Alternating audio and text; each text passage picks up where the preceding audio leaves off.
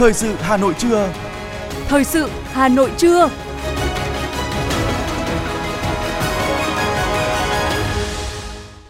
Quang Minh và Thu Thảo xin được đồng hành cùng quý thính giả trong 30 phút của chương trình thời sự trưa nay, thứ Hai, ngày 23 tháng 1 năm 2023, tức mùng 2 Tết, có những nội dung chính sau đây. Không khí đón Tết Quý Mão tại ngoại thành Hà Nội. Nhiều hoạt động hấp dẫn trong chương trình Tết Việt Tết phố. Tết của những chiến sĩ công an thủ đô. Việt Nam là điểm đến ẩm thực hàng đầu khu vực châu Á. Phần tin thế giới có những tin chính. Năm 2023 dự báo sẽ là một năm khó khăn nữa của kinh tế toàn cầu. Anh cấm một loạt sản phẩm đồ nhựa dùng một lần. Và sau đây là nội dung chi tiết. Thưa quý vị và các bạn, Xuân Quý Mão đã về, nhân dân xã Hồng Dương, huyện Thanh Oai không khỏi bồi hồi xúc động, nhớ về ngày Bác về thăm hợp tác xã nông nghiệp Tảo Dương năm xưa. Hơn 50 năm trôi qua, các thế hệ cán bộ, đảng viên và nhân dân trong xã luôn ghi nhớ những lời dạy bảo ân cần của Bác, quyết tâm xây dựng quê hương ngày càng giàu đẹp.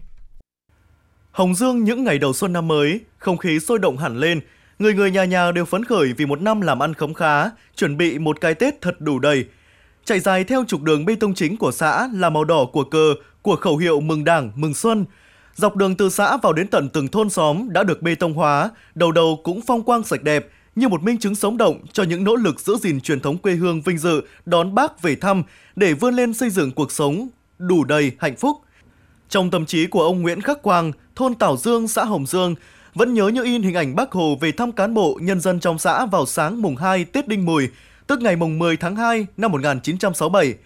Tại đình sàn thôn Tảo Dương được tin Bác Hồ về thăm, chỉ trong chốc lát, từ cụ già đến các em nhỏ đã tập trung đông đủ để chúc thọ Bác và nghe người nói chuyện.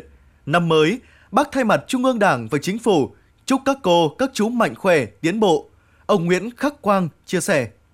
Thì tôi là một trong nhân chứng được chứng kiến từ lúc Bác về cho lúc Bác đi. Khi mà đoàn xe của Bác trở về đây, Bác nói chuyện với đồng bào và nhân dân Tảo Dương. Bác mong muốn có mấy điều. Thứ nhất là Bác khuyên nhân dân là phải tích cực sản xuất cho tốt, chiến đấu cho tốt, góp phần vào cuộc kháng chiến chống Mỹ cũng được thắng lợi. Bác căn dặn cán bộ, đảng viên, đoàn viên phải là người đầy tớ của nhân dân và phải là người đầy tớ tốt. Đấy, câu đấy nó in sâu đậm nét vào trong trái tim khối óc của người dân Tảo Dương.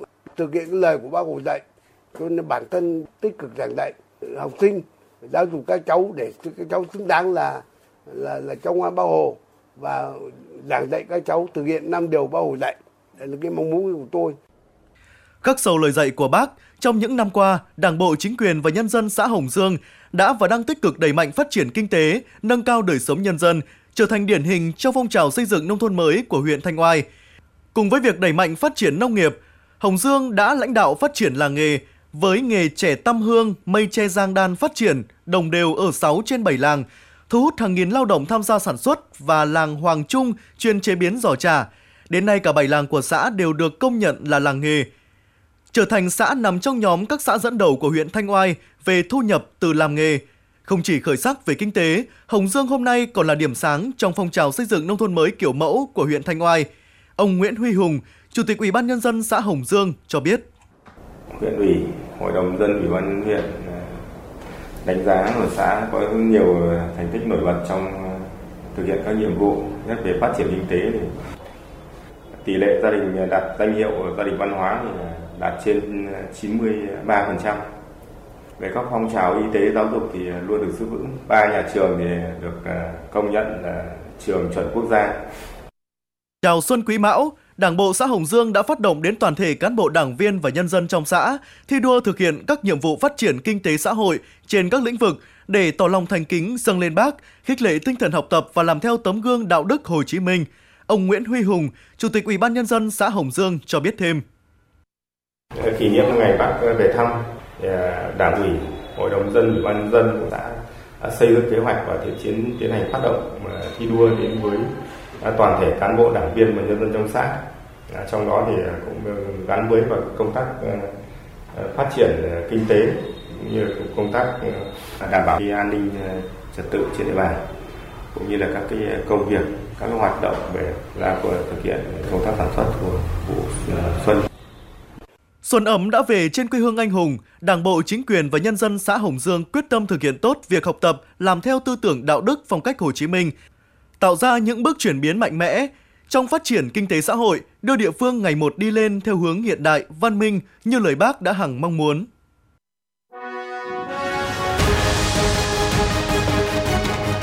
Thời sự Hà Nội, nhanh, chính xác, tương tác cao. Thời sự Hà Nội, nhanh, chính xác, tương tác cao.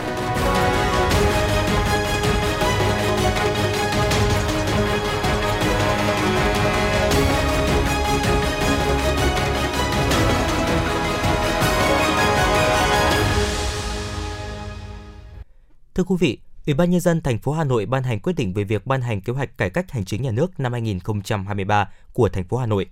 Kế hoạch đặt ra chỉ tiêu chỉ số cải cách hành chính của thành phố xếp trong nhóm 8 tỉnh thành phố đứng đầu cả nước, chỉ số năng lực cạnh tranh, chỉ số sự hài lòng của tổ chức và cá nhân vì sự phục vụ của cơ quan hành chính nhà nước của thành phố đạt tối thiểu 89%. Thành phố cũng phấn đấu 100% số hồ sơ thủ tục hành chính được trả kết quả giải quyết đúng hạn và trước hạn. 100% các phản ánh kiến nghị của người dân, tổ chức về thủ tục hành chính, quy định hành chính được các cơ quan, đơn vị thuộc thành phố tiếp nhận, xử lý và thông báo kết quả giải quyết kịp thời theo quy định. Về nội dung cải cách hành chính, đối với cải cách thủ tục hành chính và thực hiện cơ chế một cửa liên thông, Ủy ban Nhân dân thành phố yêu cầu người đứng đầu các cấp các ngành định kỳ ít nhất 6 tháng một lần tổ chức đối thoại với cá nhân, tổ chức, người dân về thủ tục hành chính, giải quyết thủ tục hành chính, đặc biệt là các lĩnh vực về đầu tư, tài nguyên và môi trường, quy hoạch xây dựng, kịp thời có biện pháp tháo gỡ các khó khăn, vướng mắc phát sinh trong thực tiễn. Nhiều chuyên gia tài chính kỳ vọng năm 2023, làn sóng giảm lãi suất huy động sẽ tiếp tục lan tỏa, tạo điều kiện giảm lãi suất cho vay, hỗ trợ người dân doanh nghiệp trong thời gian tới. Đối với lãi suất cho vay, Vietcombank trở thành ngân hàng đầu tiên cam kết giảm lãi suất cho vay ngay ngày đầu năm 2023. Ông Nguyễn Thanh Tùng, Phó Tổng Giám đốc phụ trách Ban điều hành Vietcombank cho biết, ngân hàng cam kết sẽ giảm 0,5% lãi suất cho vay đối với tất cả khách hàng có dư nợ hiện hữu và dư nợ phát sinh. Thời gian áp dụng từ nay tới hết ngày 30 tháng 4 năm 2023. Doanh nghiệp, hộ gia đình cá nhân đang được nhà nước cho thuê đất trực tiếp dự kiến được giảm 30% tiền thuê đất, mặt nước phải nộp năm nay là nội dung chính đang được Bộ Tài chính lấy ý kiến dự thảo quyết định của Thủ tướng Chính phủ về giảm tiền thuê đất, thuê mặt nước năm 2023. Theo đó, Bộ Tài chính đề xuất tiếp tục giảm 30% tiền thuế đất cho các doanh nghiệp, hộ gia đình và cá nhân. Đề xuất này được Bộ Tài chính đưa ra trong bối cảnh các ngành, lĩnh vực sử dụng nhiều đất trong sản xuất, kinh doanh như bất động sản, nông nghiệp, khai khoáng gặp khó khăn do tín dụng thắt chặt, cầu thị trường giảm. Do vậy, Bộ Tài chính trình Thủ tướng Chính phủ quyết định cho phép gia hạn chính sách giảm tiền thuế đất, mặt nước như bước áp dụng năm 2022. Theo Bảo hiểm xã hội Việt Nam, công tác ứng dụng công nghệ thông tin, chuyển đổi số của ngành đạt những kết quả khả quan.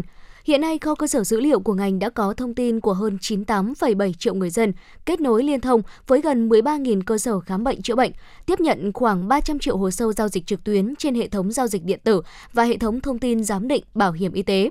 Ứng dụng VSSID, bảo hiểm xã hội số cũng đã có hơn 28 triệu tài khoản được phê duyệt và kích hoạt sử dụng. Đây là nền tảng quan trọng để Bảo hiểm xã hội Việt Nam đẩy mạnh cải cách thủ tục hành chính.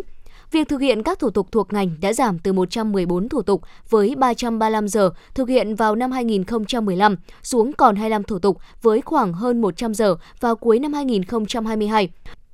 Tương ứng giảm 89 thủ tục, hơn 200 giờ thực hiện. Đặc biệt là 100% dịch vụ công ngành bảo hiểm xã hội được thực hiện ở mức độ 4 nên người dân có thể tương tác với cơ quan bảo hiểm xã hội dễ dàng. Bộ Giáo dục và Đào tạo vừa công bố dự thảo thông tư sửa đổi, bổ sung một số điều của quy chế thi tốt nghiệp trung học phổ thông. Theo đó, dự thảo quy chế thi quy định thí sinh sẽ không được rời khỏi phòng thi trong suốt thời gian làm bài thi trắc nghiệm. Đối với bài thi tự luận, thí sinh chỉ được ra khỏi phòng thi sau khi hết 2/3 thời gian làm bài của buổi thi. Nếu thí sinh ra khỏi phòng thi sớm ở môn tự luận thì vẫn phải lưu lại ở phòng chờ của khu vực thi trong thời gian còn lại của buổi thi. Dự thảo quy chế thi năm 2023 chỉ cho phép thí sinh mang vào phòng thi bút viết, bút chì, compa, tẩy, thước kẻ, thước tính và máy tính bỏ túi, không có chức năng soạn thảo văn bản và Atlas địa lý của Việt Nam khi thi môn địa lý. Như vậy, nếu dự thảo được thông qua, thí sinh không còn được mang các loại máy ghi âm, ghi hình dù chỉ có chức năng ghi thông tin, không thể nghe, xem hay truyền tín hiệu như kỳ thi năm trước. Tạp chí du lịch nổi tiếng Travel Leisure đã gợi ý Việt Nam là điểm đến ẩm thực hàng đầu khu vực châu Á trong hành trình du lịch năm 2023. Tạp chí này nhận định, ngoài những cảnh quan thiên nhiên tuyệt đẹp, những di tích lịch sử văn hóa giá trị, Việt Nam còn được biết đến với nền ẩm thực độc đáo, hấp dẫn và ngon miệng. Để có những trải nghiệm thú vị trên suốt hành trình khám phá ẩm thực Việt Nam, Travel Leisure gợi ý du khách nên kết hợp ghé thăm những điểm đến du lịch nổi tiếng điển hình như Hà Nội, Đà Nẵng và thành phố Hồ Chí Minh.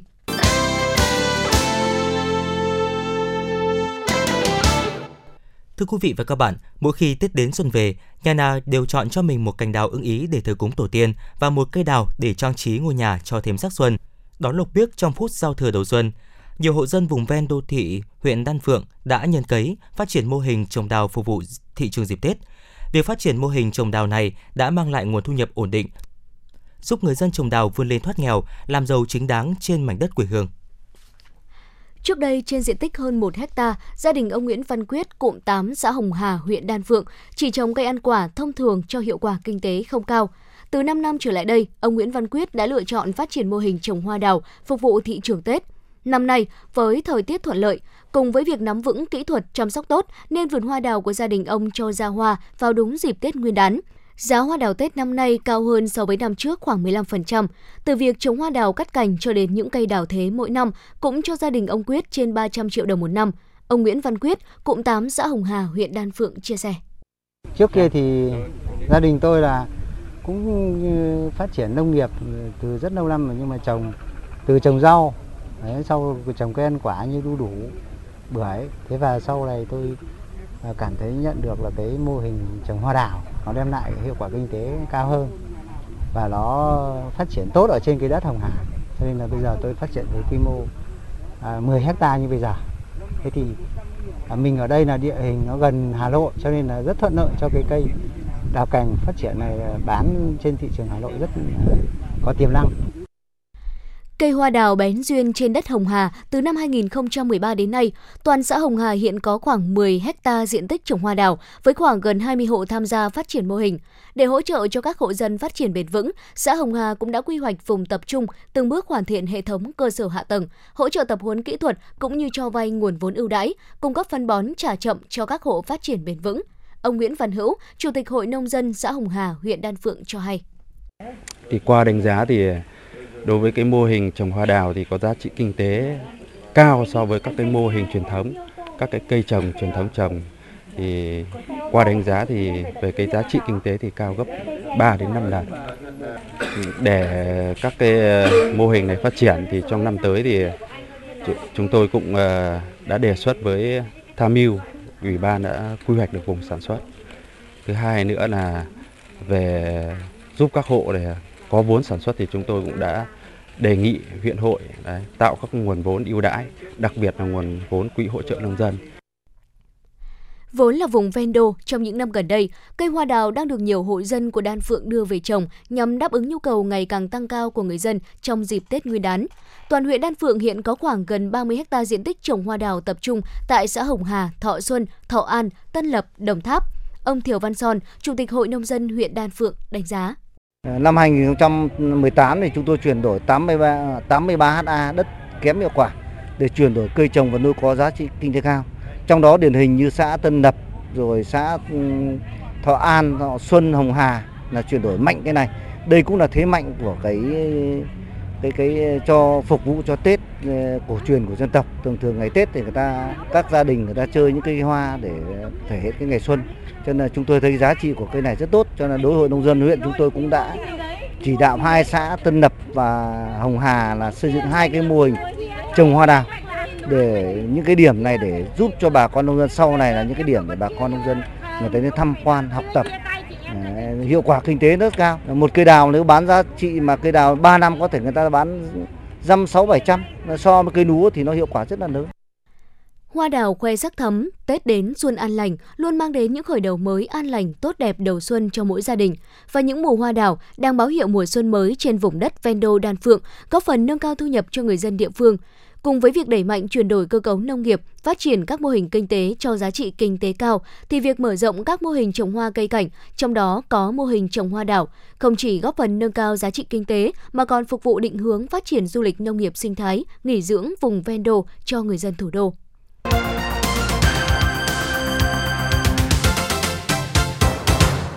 Thưa quý vị và các bạn, nhằm giới thiệu đến người dân thủ đô và du khách nét đẹp văn hóa Tết cổ truyền của dân tộc, Ban Quản lý Hồ Hoàn Kiếm và Phố Cổ Hà Nội đã phối hợp cùng với các đơn vị khai mạc chuỗi hoạt động văn hóa chào mừng Tết Nguyên đán Quý Mão, Tết Việt, Tết phố năm 2023. Để hiểu rõ hơn về các hoạt động trong chương trình này, chúng tôi mời quý vị và các bạn gặp gỡ và trò chuyện với bà Trần Thị Thúy Lan, Phó trưởng Ban Quản lý Hồ Hoàn Kiếm và Phố Cổ Hà Nội. Phó ban tổ chức sự kiện Tết Việt Tết phố năm 2023. Mời quý thính giả cùng nghe. Vâng, thưa bà có thể chia sẻ về những cái hoạt động chào mừng Xuân Quý Mão 2023 của Ban Quản lý Phố Cổ Hà Nội ạ? Năm 2023 thì Ban Quản lý Hồ Hoàn Kiếm và Phố Cổ Hà Nội chúng tôi tổ chức một chuỗi các hoạt động sự kiện với chủ đề Tết Việt Tết phố. Và năm nay thì với một cái quy mô lớn hơn là chúng tôi cũng đã mời được một số các tỉnh thành để tham gia vào những cái hoạt động này. Điểm nhấn nó là cái hoạt động về lễ rước của một cái gia đình người Hà Nội rước lễ lên đình, và chúng tôi có chủ động để đi qua một số những các điểm di sản để tôn vinh những cái giá trị di sản, như điểm xuất phát đầu tiên tại ngôi nhà di sản 87 Mã Mây, qua các con phố thì sẽ đến điểm Ô Quan Trường, và đi hết phố Hàng Chiếu thì sẽ đến phố Hàng Giày và qua chỗ điểm đền Bạch Mã. Cũng năm 2022 thì đền Bạch Mã cũng là được là di sản quốc gia đặc biệt, và qua tiếp theo con phố Tại Hiện, rồi qua rạp Chuông Vàng, rồi về điểm cuối cùng là đình Kim Ngân 4244 Hàng Bạc. Tại cái không gian của 4244 Hàng Bạc cũng như là không gian của Trung tâm Giao lưu Văn hóa Phố Cổ Hà Nội 50 Đào Duy Từ, Trung tâm Thông tin Văn hóa Hồ Gươm số 2 Lê Thái Tổ, Trung tâm Văn hóa Nghệ thuật 22 Hàng Buồm, thì chúng tôi phối hợp với cả các nhóm nghệ sĩ, họa sĩ để tổ chức trưng bày những cái hình ảnh 5 con giáp. Ở đây thì năm Quý Mão là 5 con mèo, thì những cái không gian văn hóa này thì chúng tôi giới thiệu để cho nhân dân, du khách trong và ngoài nước tới để tham quan triển lãm. Tại điểm đình Kim Ngân 4244 Hàng Bạc, sau khi đoàn rước đi về thì chúng tôi có làm một cái lễ cáo yết thành hoàng và lễ tổ nghề tại cái không gian ở khu vực thờ cúng. Sau cái phần đó thì chúng tôi sẽ ra để giới thiệu về một cái lễ, đấy là tái hiện lại cái hình ảnh là lễ dựng cây nêu ở trước cửa của sân đình. Và trong cái lễ dựng cây nêu đấy thì nhà nghiên cứu văn hóa Trần Đoàn Lâm sẽ giới thiệu cho chúng ta về cái tục ý nghĩa dựng cây nêu ngày Tết của người Việt. Và dưới khi dựng cây nêu xong thì chúng tôi tổ chức một cái chương trình diễn sướng. Ở đây thì có một số những các tiết mục âm nhạc truyền thống và những cái tiết mục của Hà Nội cũng như là của các tỉnh phối hợp để tổ chức tạo nên một cái không gian văn hóa truyền thống tại cái không gian của cái sân đình Kim Ngân 4244 Hàng Bạc.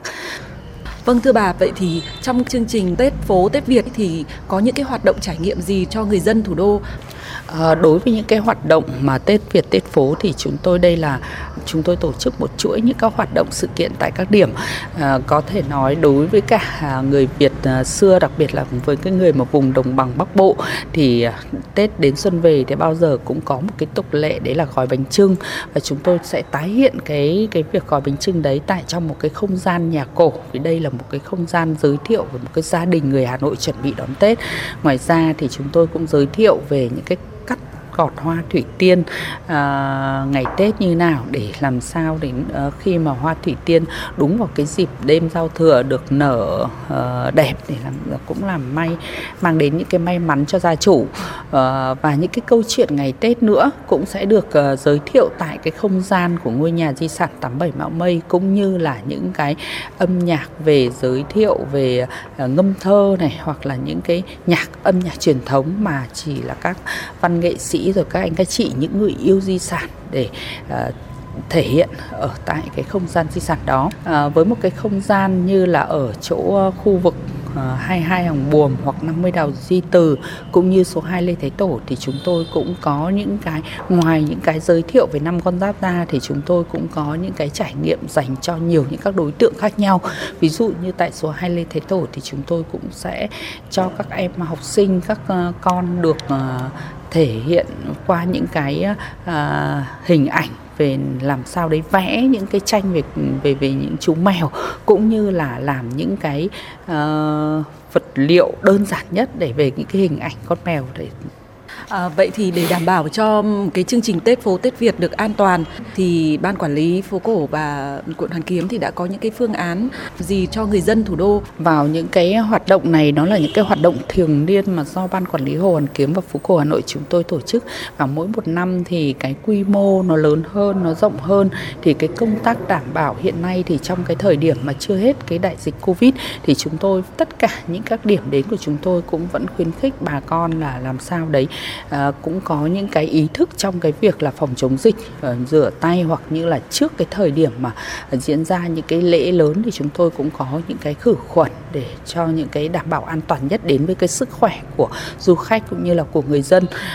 Cái thông điệp của chúng tôi muốn truyền tải đến những cái người dân, đến du khách là chúng ta hãy biết trân trọng những cái di sản, mặc dù nó là có thể là từ những cái di sản vật thể cũng như là di sản phi vật thể, để chúng ta gìn giữ, để bảo tồn lại những cái giá trị đó cho đến con cháu chúng ta sau này, muôn đời sau. Vâng, xin trân trọng cảm ơn bà.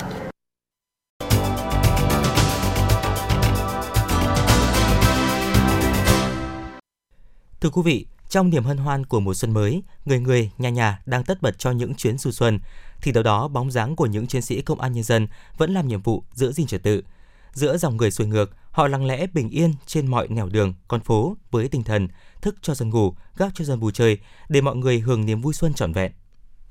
Đã thành thông lệ, năm nào cũng vậy, vào những ngày giáp Tết, khi sắc xuân bắt đầu tràn ngập trên các phố phường, cũng là lúc hàng nghìn cán bộ chiến sĩ công an Hà Nội lại căng mình làm nhiệm vụ. Bất kể ngày hay đêm, hình ảnh những người chiến sĩ công an thủ đô trong những ngày Tết vẫn bám tuyến, bám địa bàn cơ sở, thực hiện bốn cùng với nhân dân đã trở nên gần gũi, quen thuộc với mỗi người dân Hà Nội. Cũng như nhiều cán bộ chiến sĩ khác, hơn 10 năm nay, chưa năm nào Đại úy Bùi Quang Thắng, đội trưởng đội Cảnh sát Giao thông Trật tự, Công an huyện Đan Phượng được đón Tết trọn vẹn với gia đình. Năm nay cũng vậy, ngay từ ngày 26 tháng Chạp, Đại úy Thắng đã cùng với các đồng đội của mình có mặt tại các nút giao thông trọng điểm, phối hợp cùng lực lượng công an cơ sở thực hiện điều tiết và đảm bảo trật tự an toàn giao thông. Đại úy Bùi Quang Thắng, đội trưởng đội Cảnh sát Giao thông Trật tự Công an huyện Đan Phượng chia sẻ. Đối với lực lượng công an nhân dân nói chung và lực lượng cảnh sát giao thông nói riêng của chúng tôi, thì từ khi vào ngành chúng tôi đã có xác định tâm trí là luôn luôn cố gắng hoàn thành tốt các nhiệm vụ mà Đảng và ngành giao phó và cấp trên đã tin tưởng. Chúng tôi sẽ cố gắng khắc phục công việc gia đình, sắp xếp một cách khoa học để vừa đảm bảo được cái việc gia đình cũng như là đảm bảo được hiệu quả cao nhất cái công việc của đơn vị. Thì anh em chúng tôi cũng động viên nhau, khi những dịp Tết xuân về mọi người được, các gia đình được quây quần, tuy nhiên chúng tôi cũng phải trực để đảm bảo những cái công việc đột xuất xảy ra. Đó đảm bảo cho nhân dân vui chơi cũng là một niềm vui của anh em. Còn đối với Trung tá Đỗ Văn Tư, hơn 2 năm qua được điều động bố trí về đảm nhiệm chức danh trưởng công an xã Hoa Sơn, huyện Ứng Hòa theo đề án 03 của Bộ Công an về bố trí công an chính quy đảm nhiệm các chức danh công an xã.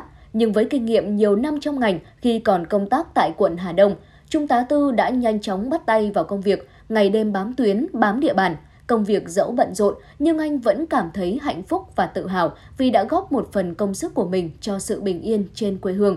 Chia sẻ với chúng tôi, Trung tá Đỗ Văn Tư cho biết. Thì vợ, con mình, gia đình thì mình đã quen rồi. Vì bao năm nay xác định là những cái ngày lễ, ngày Tết, ngày thì là người vợ con, ví dụ như người ngoài thì người ta được sum vầy, đúng không? Nhưng mà anh em công an với lực lượng quân sự là sẽ bị thiệt thòi là chỉ được nghỉ, ví dụ người ta được nghỉ 2 ngày thì mình chỉ được nghỉ 1 ngày thôi. Đấy, nếu có việc mà quân số ít thì mình lại tăng cường. Tết đến xuân về là dịp để mỗi gia đình sum vầy. Thế nhưng với lực lượng công an thì điều đó thật khó. Bởi lẽ đây là khoảng thời gian mà bọn tội phạm lợi dụng sơ hở của nhân dân để gây án. Dù không khí xuân có rộn ràng, dù trong lòng có dạo dực, khao khát một không khí Tết nồng ấm bên những người thân yêu, thì các cán bộ, chiến sĩ công an thủ đô cũng phải tạm gác lại. Các anh luôn nêu cao tinh thần chiến đấu, ngăn chặn mọi thủ đoạn của các loại tội phạm. Trung tá Lê Công Minh, Phó đội trưởng đội Cảnh sát Giao thông Trật tự, Công an huyện Gia Lâm chia sẻ. Đối với lực lượng vũ trang thì đặc biệt đối với công an thì phải nói đúng là nói thực sự là 18 năm khi về công an huyện Gia Lâm công tác thì đúng là chưa một năm nào mà được 30 thì được ăn Tết ở nhà. Đấy, thì là tại vì đêm 30 thì gần như công an thành phố năm nào cũng 100% mà. Thì bao giờ cũng có về thì cũng phải là sáng mùng 1. Việc chăm lo cho gia đình hay là chuẩn bị Tết cho gia đình thì mình cũng phải có sự chủ động chuẩn bị từ trước. Công việc thì vẫn phải sắp xếp làm sao mà cho nó hài hòa, chứ cũng không phải bảo là mình bây giờ lo cho Tết mà mình lại không đảm bảo được ứng trực thì thì chắc là cũng không có.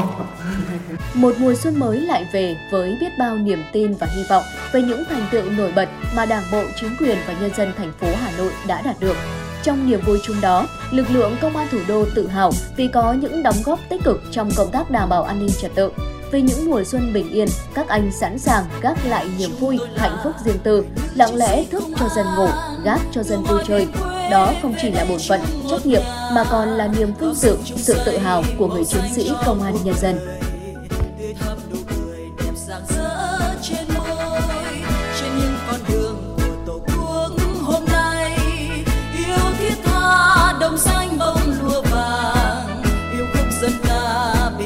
Trên đất mẹ yêu lắm cuộc đời người chiến sĩ công an.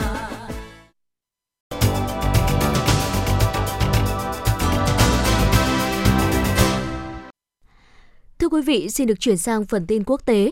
Tổng giám đốc Quỹ tiền tệ quốc tế IMF dự kiến sẽ không hạ dự báo mức tăng trưởng 2,7% cho năm 2023.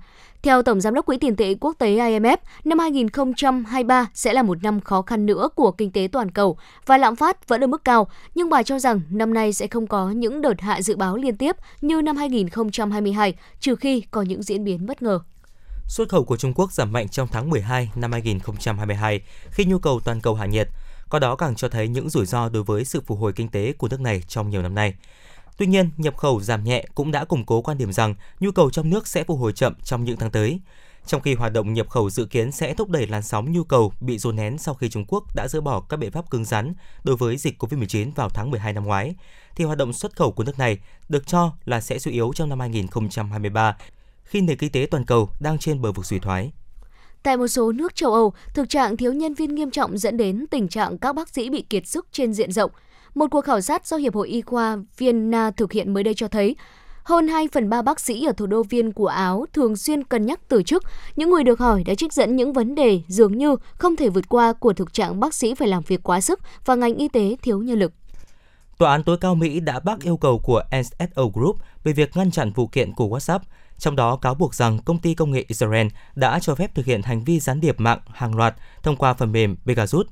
Với phán quyết trên, công ty cung cấp ứng dụng nhắn tin miễn phí WhatsApp thuộc Meta có thể tiếp tục theo đuổi vụ kiện nhằm vào phần mềm Pegasus của NSO Group tại tòa án liên bang California. Bộ Môi trường Anh thông báo lệnh cấm một loạt sản phẩm đồ nhựa dùng một lần, bao gồm cả đĩa và dao kéo nhựa, tại vùng England nhằm hạn chế tác động mang tính hủy diệt đối với môi trường. Luật mới cũng sẽ cấm các loại khay dùng một lần và một số loại cốc nhựa và hộp nhựa đựng đồ ăn.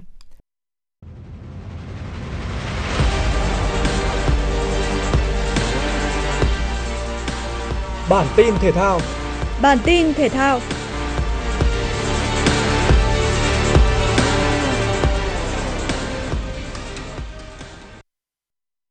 Năm 2022, thể thao thế giới đã chứng kiến rất nhiều vận động viên đạt thành tích xuất sắc trong các lĩnh vực thể thao quốc tế.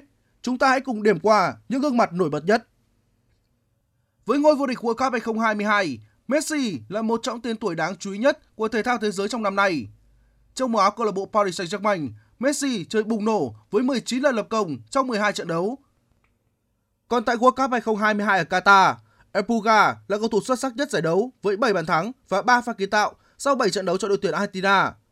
Trong trận chung kết gặp Pháp, cựu tiền đạo của Barcelona lập cú đúp và thực hiện thành công của lời liều đầu tiên trước khi cùng đội tuyển Argentina đăng quang giải bóng đá lớn nhất thế giới. Ở môn bóng đá nữ, Beth Smith hiện là một trong những nữ cầu thủ bóng đá xuất sắc nhất thế giới. Tại Euro 2022, tiền đạo của Arsenal đóng góp 6 bàn thắng và 4 pha kiến tạo, giúp đội tuyển Anh vô địch giải đấu này lần đầu tiên trong lịch sử. Cô cũng là chủ nhân của danh hiệu chiếc giày vàng Euro, được vinh danh là nhân vật của năm và về nhì tại cuộc đua đến danh hiệu quả bóng vàng nữ 2022. Trong môn đua xe công thức 1, sau khi đánh bại Lewis Hamilton trong cuộc đua đến ngôi vô địch năm 2021, Max Verstappen tiếp tục trải qua mùa giải 2022 với nhiều thành công rực rỡ. Tay đua gốc Bỉ đã bảo vệ thành công ngôi vô địch F1 sớm 4 vòng tại Nhật Bản, thắng 3 trong 4 vòng cuối cùng của mùa giải 2022 để nâng tổng số chiến thắng trong năm lên con số 15, vượt qua thành tích 13 chiến thắng của huyền thoại Michael Schumacher. Ở môn quyền đánh nữ, Claesasius và Savannah Marshall đã cạnh tranh gay gắt suốt một thập kỷ. Tháng 10 vừa qua, tại màn đọ sức được đánh giá là một trong những trận đấu của năm, Claesasius thành công khi trả nợ đối thủ, từng khiến cô phải nhận thất bại duy nhất trong sự nghiệp. tay đấm người Mỹ kết thúc năm 2022 với các ngôi vô địch WBA, WBC, IBF và WBO hạng chung. Rory McIlroy là cái tên phải nhắc đến của làng golf thế giới. Tay golf người Anh kết thúc năm 2022 ở vị trí số 1 thế giới và đứng đầu bảng xếp hạng PGA Tour. Sau Henrik Stenson, Rory McIlroy trở thành trường hợp đầu tiên vô địch FedEx Cup và giành danh hiệu Harry Warden trong cùng năm. Còn ở môn quần vợt, sau khi huyền thoại Serena Williams và tay vợt số 1 thế giới Ashley Barty giải nghệ, Iga Swiatek trở thành tên tuổi đáng chú ý nhất trên bản đồ quần vợt thế giới.